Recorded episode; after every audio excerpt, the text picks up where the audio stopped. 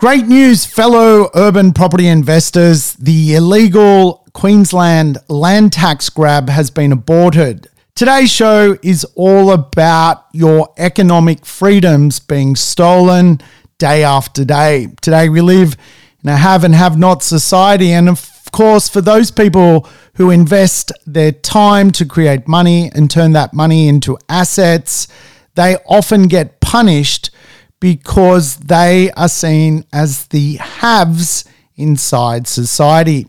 Your economic rights, your property rights are under attack. Today's show really does showcase that you need to be on guard, invest more than ever before. The biggest problem today is not interest rates, it's what Australia will look like 20 years from now.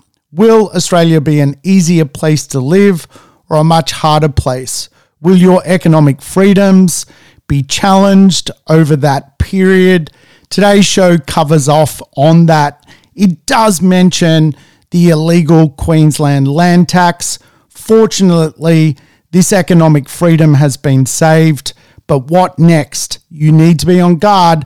So I hope you enjoyed today's show. Australia has made people wealthy, but people have not made themselves wealthy. Now, today, of course, there's big conversations around real estate. You know, of course, it's it's uh, prices have adjusted, uh, interest rates are on the move, things cost more, all that kind of stuff. And I do wonder that many people are going to listen to that rhetoric and maybe sit on the fence for some time when it comes to being an investor. And I think really, from what I can see, that's probably one of the worst things you can do.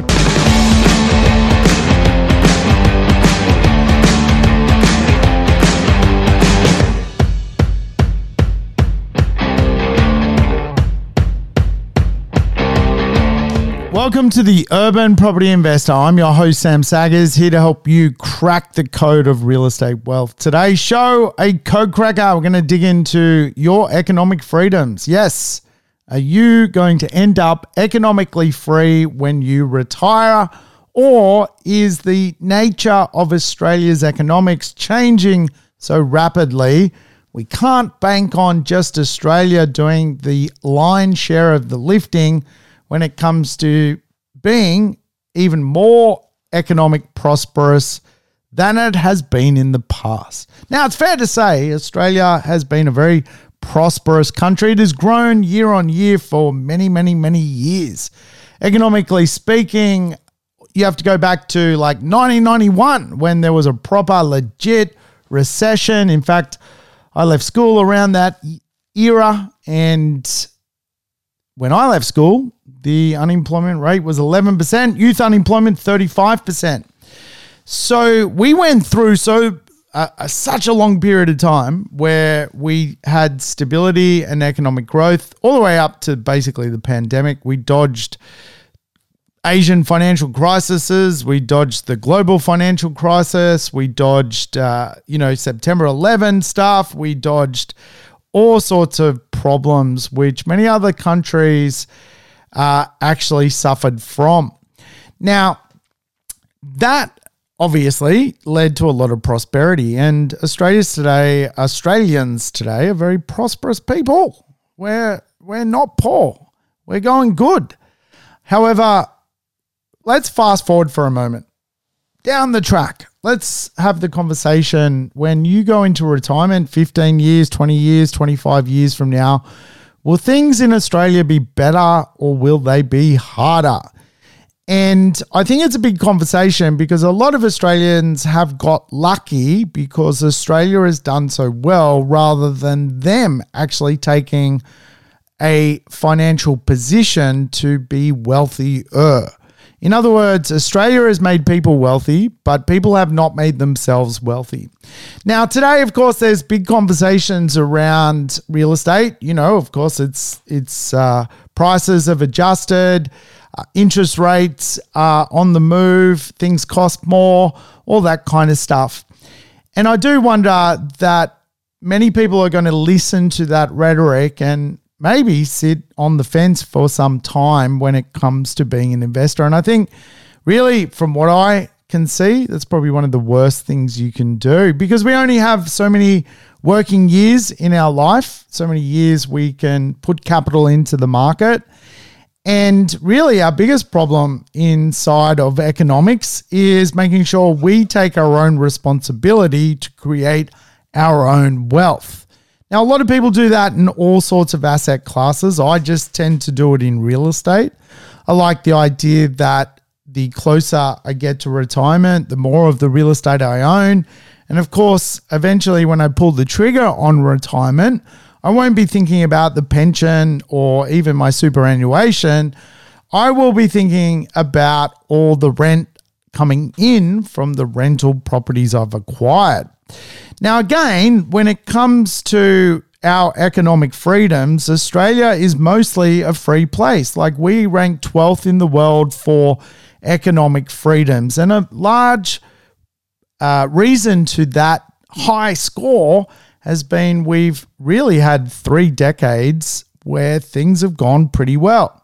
Now, of course, we had a technical recession in the pandemic, and the pandemic opened the floodgates when it came to stimmies. A lot of the reason why so many people became even more wealthy during the pandemic was off the back of the stimulus boom. A lot of money was pumped into the economy. And of course, what that did was create uh, a wealth effect. And many Australians were the beneficiary of that wealth effect. But as we know, Australia just can't constantly print money to pump the wealth effect. It has a flow on effect. Now, for the next 10 years, I think Australia and property and everything's just going to chug along. There'll be good years, there'll be bad years, there'll be years it's cheaper to buy than rent, all sorts of stuff. However, I do think our economic freedoms are being eroded. And I do believe that when we come to our years of retirement, Australia economically will be a different place as such, it is just so important you bulletproof yourself by investing in yourself. And the best way to invest in yourself is education and also become an investor. Investors buy income producing assets, and real estate is, of course, uh, in my viewpoint, the best income producing asset. Now, Australia, like many countries around the world, is not immune to global things happening. And when we study demographics, there are some big things unfolding into the next decade or beyond the next decade, which we need to be mindful of because Australia's prosperity, particularly of the recent couple of decades, has been built off mining booms, spending uh, infrastructure budgets to produce more minerals to export to emerging economies. And of course, our biggest trading partner today is China, and it takes up around 36% of our exports. Today in Australia, around 64% of people are working and propping up those that are not working. But just understanding those two little elements of Australia's economic prosperity into the future, we need to be very, very mindful the world is changing. Now, some of the big changes ahead, of course, is the world's population is actually in decline. We have now reached a maximum sort of space of where we uh, are getting to when it comes to population. Um, there has been less people having babies. And Australia's been very good at going, you know what? We're not producing enough babies. Let's steal people from other countries and stimulate them to come to Australia. Make sure they're skilled and put them in the economy. And by doing so, we instantly get a taxpayer. And if we get an instant taxpayer that connects to the economy, all of a sudden we're able to continue economic growth. A lot of countries are not blessed to be an attraction magnet for other people around the world. I mean, how many people today want to move to Russia? Not that many, right? How many people want to move to, you know, a country which is ravaged by wars and things like that? No one. People, however, do see Australia as a bit of a safe haven, and because of our university systems, tend to want to move here. But again, uh, we do live in a global world, and as such, we do have some things to consider. And I think some of the big economic challenges into the future are going to be driven around the idea that some of Australia's biggest uh, influences on productivity being our we produce a lot of resources we send it off to emerging countries is one and two is that we rely on the world to have people that we can take in to produce more products and services. Now, a lot of the world is onto this. This is the thing, you know, and again, is it going to be harder when we retire or easier? This is really the, the question. Uh, should we invest now or wait down the track? And I think waiting down the track has going to have its own consequences. It's going to get harder because the world also needs people. Now, today in Hungary, the country of Hungary, uh, if you are a parent to four children, you do not pay income tax. Such is the problem of the taxpayer decline inside of countries. In other words, people and uh, countries are not producing enough future taxpayers that Hungary has gone to the level of basically saying if you have four children, you pay no tax.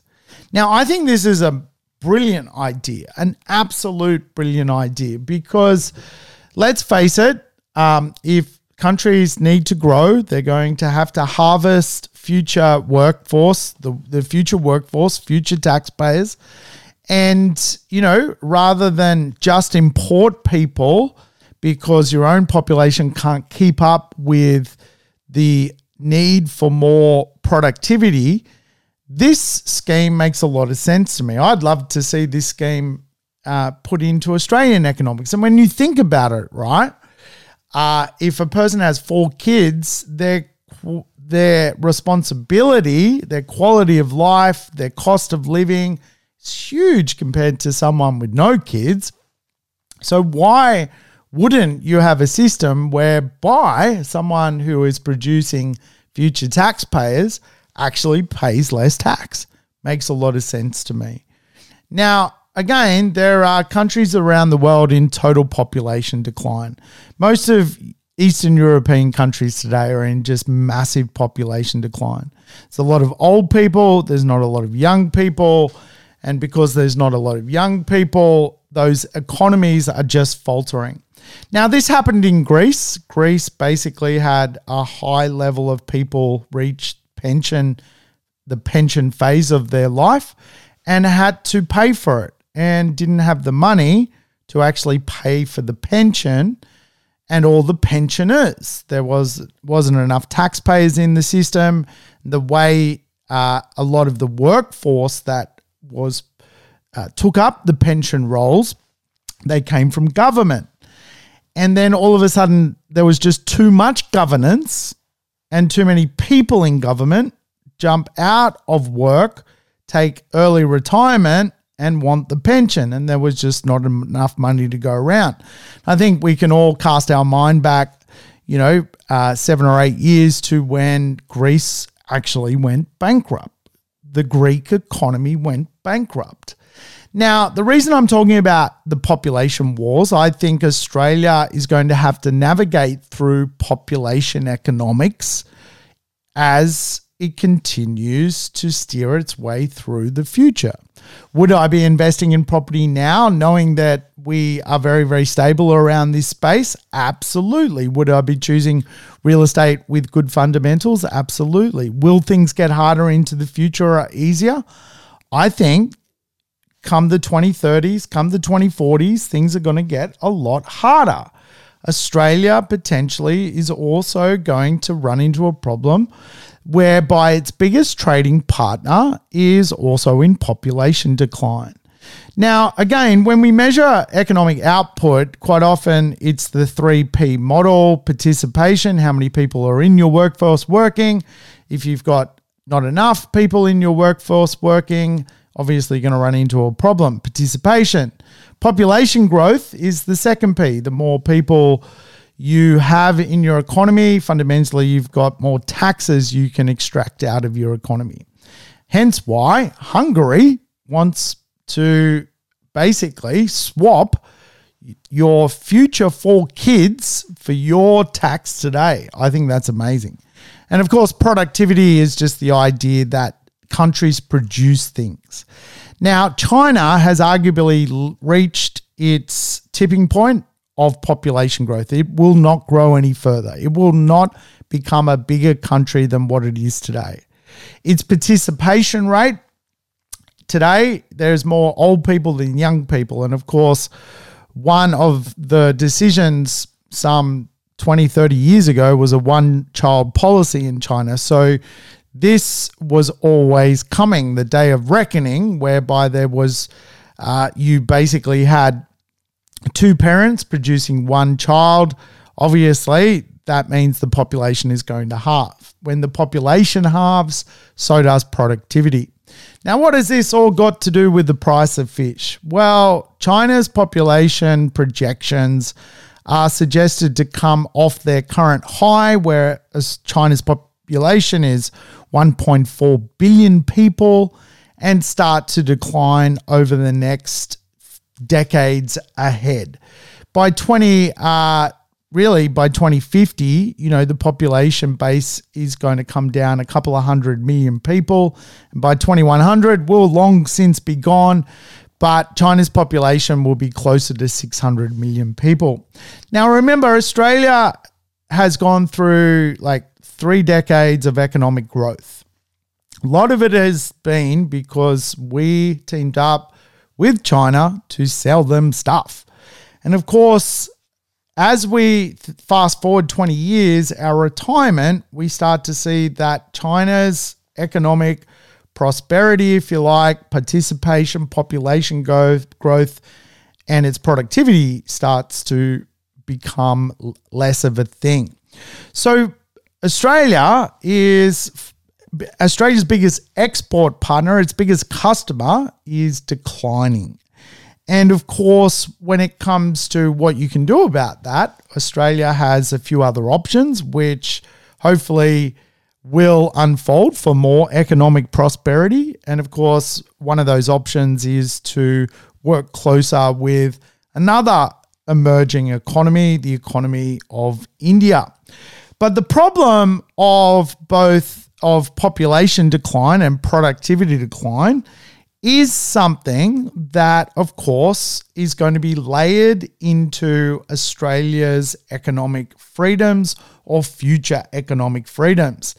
Now, again, this is why I think it's just critically important to stick to fundamentals with real estate. Australia is really an economy based on services, based on a few big players. If you look at our biggest companies, a lot of them are banks, a lot of them are insurance companies, a lot of them are property companies. And what I can tell you about that is because they are banks, property companies, and insurance companies, big workforces that surround them are located in major urban areas. This is why I'm called the urban property investor because I like to follow where there is good levels of jobs. And of course, if you look at some of our other big companies, a lot of them are mining companies, a lot of them are agricultural companies. And when we look at, of course, where most people work in Australia, it is a small business, which is the other thing is where are all the small businesses? So again, like I know there is rhetoric at the moment, you know, like interest rates are higher than what they were when, you know, like nothing was open. We were all living inside our uh, cave during the pandemic. But of course, they're going to be more expensive. This is not your problem. And if you're betting on that being your problem, you're betting on the wrong actual problem. You've got to replace your income before Australia actually reaches the tipping point where Australia at a global level finds it harder, harder to produce. Now, when it comes to economic freedoms, it's kind of like four quadrants, if you like the rule of law, the size of the government, how efficient things are inside a country, or over regulated or under regulated, and just how open a market is. Now, again, over the last 30 years, we've had so many good economic freedoms inside of Australia. We've had trade freedoms, free trade agreements with great countries around the world. You, as a person, can invest in real estate, you can invest in the share market, you can invest in crypto, you can do all sorts of stuff as a individual inside of Australia. However, will things actually get harder for people? This is the conversation. Are we actually, uh, if we're sitting on the fence for the next five years, is that actually going to cause us more harm than just paying another 1% for money? I actually think it potentially will because closer to retirement era, things are going to get harder. Uh, if you look at the government size in Australia today, Australia is a massive government. Uh, it is, it has so many layers of government. It has the federal government, the states government, it has the local government. There is government departments for everything. And in some respects, having traveled through many places in Australia of recent times, small towns, regional communities, a lot of these places now only exist because government does the Canberra theory. The Canberra theory, of course, is the idea that Canberra is kind of a bulletproof marketplace because everyone who works there is paid by the taxpayer. What you do then is you find towns which are diminishing, places where really there is no industry. You put a government department there, all of a sudden, the gov- the Department of I don't know social services is located in that area in that uh, small town, in that uh, moderate sized city, 10,000 workers now live there. And because those people are government backed, there is confidence for that city. Again, when it comes back to our economic freedoms, we've got to pay for government. So, are the taxes that are created to pay for the size of government actually becoming a burden? And this is how economic freedom quite often is measured. There's four real measurements, but 12 things that are measured overall. The first of the four, rule of law, second, government size, third, regulatory efficiency, fourth, market openness. Now, today, Australia ranks 12th in the world for economic freedom. It is a mostly free place. It's got great, uh, you know, for example, rule of law, like it's got great judges. It's got, you know, a fair trial is, you know, if you went to court, you're you're probably, you know, for the most part, going to have a fair day out. Many countries don't have a solid rule of law and are fundamentally corrupt. Now, again, trying to get ahead in a corrupt country is virtually impossible if you do not enter corruption. And so, for many people around the world, they do not want to be a corrupt human being and join the corruption. So, they struggle to make ends meet. I don't think Australia is ever going to fall into that problem of economic freedom. But certainly, when I look at some of the other rules of law, do I think they are going to be freer into the future or less free? Uh, I think, for example, property rights will be less free. What does that actually mean? Well, we're already seeing it. Today, uh, the Queensland Premier wants to tax people for owning real estate in New South Wales if they also own real estate in Queensland as an investor. That is an attack on your property rights. That is an attack on your freedom. Why? Because government is the biggest industry in Australia and government needs taxes. Today, when we measure how free Australia is, it is mostly free, but its biggest problems are its tax burden, its government spending, and its ability to meet budget, fiscal health, as well as its labour market freedoms. Now, it's fair to say, though Australia over the last 20 years, 30 years has grown exponentially uh, in size and scale, and today it's like the 13th biggest economy in the world. It's an amazing, amazing story, Australia. But for a lot of people, their wages have not kept up with how fast Australia has grown. Now, Australia likes to grow by 2 or 3% every year. At the moment, it's a bit higher than that because obviously there's global things occurring which are making inflation run higher or headline inflation. So, for a lot of people, they have not even kept up with basically Australia's business plan. Australia comes out with a budget, it comes out with a forecast. It says we want to grow by 2 or 3%. That means you have to grow by 2 or 3%. A lot of Australians have failed to do that. They have not grown by 2 or 3%. They rely on their wage. Their wage does not grow 2 or 3%. Other Australians have gone, I can meet that 2 or 3%. I can keep up with that. I'm going to do it through the share market or I'm going to do it through the property market. And of course, for those people in the property market, they've well and truly exceeded that 2 or 3% every year in growth Australia has created over the last 30 years. Now, again, when it comes to freedoms, the question I have is are we going to be more free when we're circling around our retirement or less free? Now, when you think about the four problems Australia has, it is problems of its tax burden. Uh, because there's a lot of government departments today, there is a need for a lot of tax to be created. When it comes to its fiscal health, quite often you'll hear state governments, local councils, even the federal government basically missing budget. They spend more than what they believe things cost. And of course, uh, when there's too much tax burden, what that does to a country is it becomes a problem for its people. Its people can't innovate, its people can't grow because they're slugged too high with tax. Now, again, we've been blessed in the past, into the future. Will tax burdens change the economic landscape, the economic freedoms of Australia? I personally think they will because, again, we here in Australia love a few concepts which I think could be done better.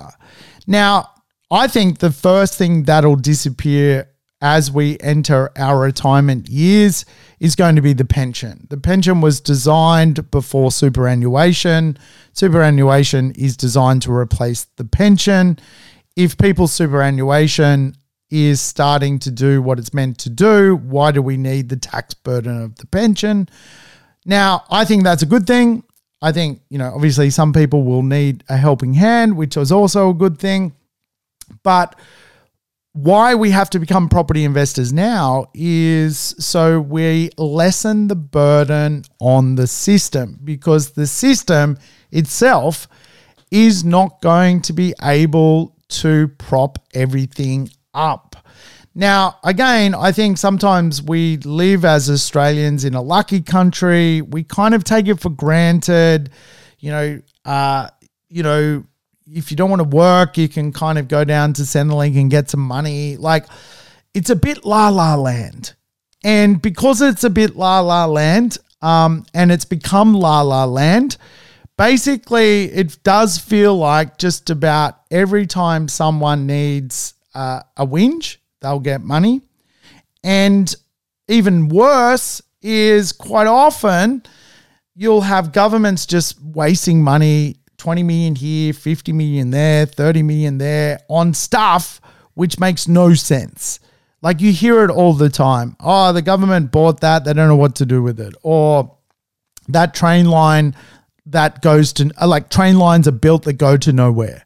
So the tax burden that is being created is is going to weigh also our financial freedoms into the future. And of course, I think one of the problems is the idea around what that actually looks like um, when it comes to future government spending. Now, the problem for many countries around the world is when their government becomes the biggest industry, uh, you get the result of the government quite often becomes excessive in the way it operates.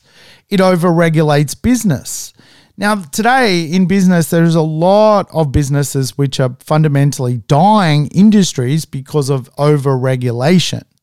Now, of course, they are regulated because something comes along and says we should regulate that. But again, what that does is now we need more tax to pay for the government department to regulate something which potentially is just overregulated. And when we look at Australia's situation as an economy and why it's it ranks so high, it's really its rule of law. It's not necessarily its fiscal health or how the government operates. The government here in Australia can be disciplined, but also can be quite over regulated when it comes to how it operates. There does feel like there is a new department for everything. And quite often, what happens is, which I find mind blowing, they'll spend $30 million changing government department names every three years. Used to be called this, now it's called that. So there is this kind of undertone, if you like, that really, when we look at the biggest industries in Australia, state government administration today is huge. Like it's it's bigger in some respects than the banking industry. Now, again, like we have to just be mindful that there are places in Australia whereby they are being propped up by public hospitals like the, the townships. You are now propped up by public services, hospitals, government administration. Um, you know, these are the things where, like, you go to the town, you go, "What? What do you guys do here? Like, what's the industry?" And then they go, "Well, the government departments here." And you go, oh, okay, great. And so, what do you guys do? Oh, yeah, we work at, uh, you know, the local sporting sporting club. And you're like, okay, so is there actually an industry, or is it is it just fire economics? The the the the the idea that today finance, real estate, and insurance basically work with government to go, well, we need to build more houses, sell more houses to people, go start a coffee shop. This is how we'll create jobs, jobs that do nothing, but it will create productivity. We'll do that bit. You put the government department there, and then we're all sweet. We're all going around in circles. So, again, this comes back to this is what is happening out there. Now, I might, I don't know if I sound like a crazy conspiracy theory guy or I don't know, you know, like you don't want to hear this type of stuff, but this is what a lot of townships are like in Australia. Now, again, let's go back to the fundamentals of real estate. Let's buy quality real estate, urban areas, make sure they're close to a bucket load of jobs, but a diverse amount of jobs and not reliant upon a government department being in the area to prop up the workforce. The only caveat to that is I do think Canberra is, you know, just amazing. Like like it is the Canberra effect in Canberra. But uh, when it comes to future fiscal health, there's obviously money needed to pay for that. And like that has to come from somewhere. And again, like I think us as property investors, our job is to be an investor, like not hope Australia is going to do better. And I think there is an undertone of, well, if I don't invest, that's fine as well, because I think Australia will just be a prosperous place. But what if Australia does not end up being as prosperous as it has been? Now, how that does look like is just there's less pie to go around. There's less money floating around. Um, and again, it becomes very much a have and have not society. Hence why I like buying in livability areas, highly livable places, because because they're livable or there's a lot of livability there or they're very nice places, the odds are that there will be more rich people down the track, there'll be more middle class people down the track.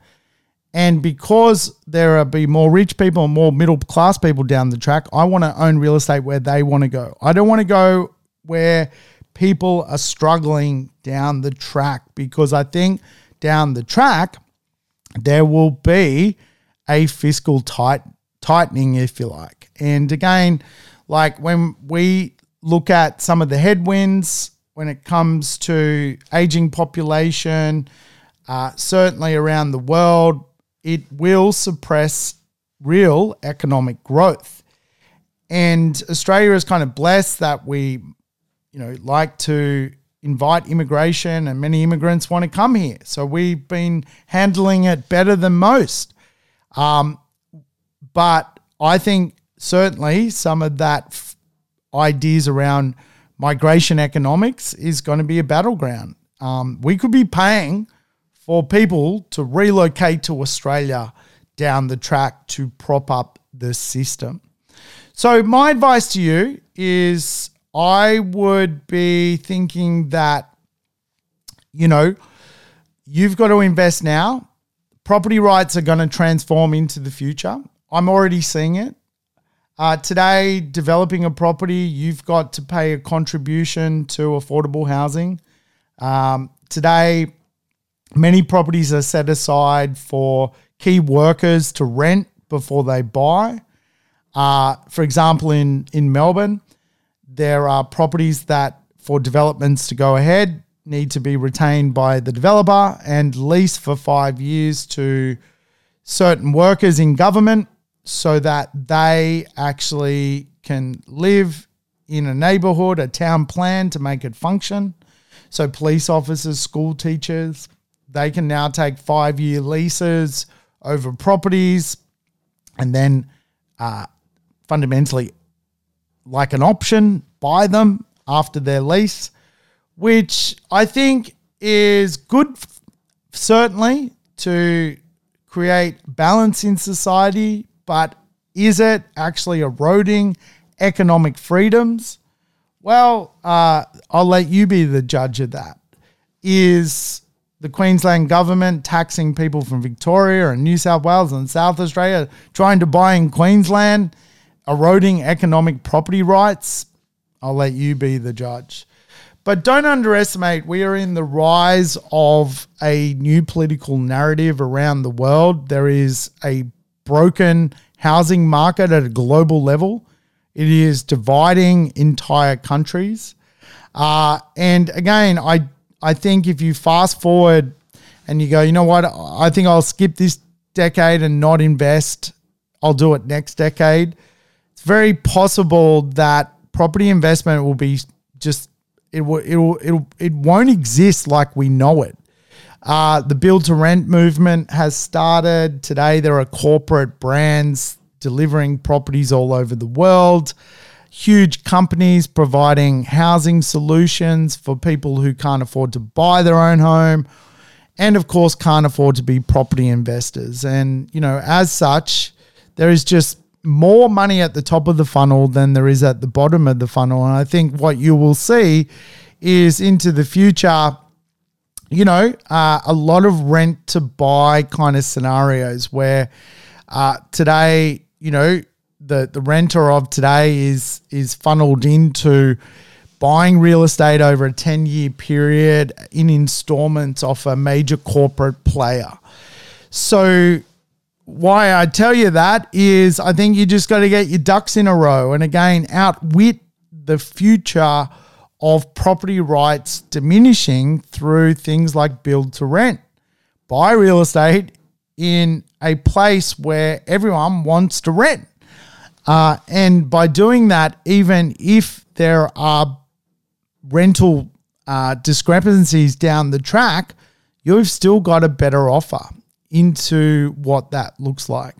Now, remember, like, I think we are seeing the rise of a different science politically, which is eroding our financial freedoms. Will Australia be ranked 12th 10 years from now? I'm going to do a podcast 10 years from now. I'm going to take a note. I'm going to put it in my calendar to see how we economically score. Is Australia actually a better place to live 10 years from now, 15 years from now than what it is today? And of course, I think, you know, you just have to go over to New Zealand to see what that looks like. New Zealand recently has gone through a very, very heavy uh, space of really political intervention into property rights. It's made it harder to buy properties, harder for investors to exist. What that has done is made really almost like this quasi socialism occur within this kingdom of New Zealand. And all of a sudden, you've got, you know, people who are working hard, trying to get ahead, find it very, very difficult on even a good income to be an investor. Why? The country does not want more landlords. It wants to do something completely different. And again, for people who are landlords, that's like they're in, right? They've kind of in the game. It's for harder for people who aren't. So the hurdle to become an investor is just so much harder now inside of New Zealand. So my advice is become an investor as soon as possible because there is a bit of an attack at a global level on, uh, you know, certainly the housing situation. You know, there's obviously a movement to make things more affordable, to protect more tenants, to give certainly tenants more rights, to give you know more flexibility to a have and have not society, and some of it. You know, makes a lot of sense, but some of it also is eroding economic freedoms. And, you know, again, will your investment freedom be taken. Like, don't let it happen. Don't end up um, investing too late and, you know, tackling some bigger obstacles down the track because today you feel like money costs too much to rent from the bank. I can tell you money is still very, very cheap and is well below its medium level of pricing. However, invest smart invest where there's diverse economies, invest where there's real economies, not fake economies. There's a lot of fake places inside of Australia to own real estate in. And of course, if those places suffer from a uh, productivity issue into the future and fundamentally or a decision on government to change the department and put it somewhere else, all of a sudden, a lot of those areas lack true fundamentals. So, guys, uh, I think, you know, as the famous Kerry Packer once said, life isn't a dress rehearsal. So make the most of it. Invest now uh, into the future. I guarantee you, economic freedoms are going to be taken away. It's going to be harder to invest. So don't wait too long to uh, to participate. Um, I don't know about you. I think it's going to be harder into the 2030s and 40s than what it has been in the past. I can tell from a global level there are population wars at play. Hey, maybe you like Hungary's idea of uh, income tax free parenthood. Makes a lot of sense to me. Okay, see you later, guys. I'll catch you soon. Thanks for tuning in to the Urban Property Investor. To never miss an episode, make sure you subscribe to the podcast on your favorite app or on YouTube. And I would love it if you could give the show a rating and share it with your friends and family. In between episodes, you can always keep in touch with me by connecting on social media over Facebook, Instagram, or LinkedIn. Until we meet again on the next episode of the Urban Property Investor, take care and bye for now.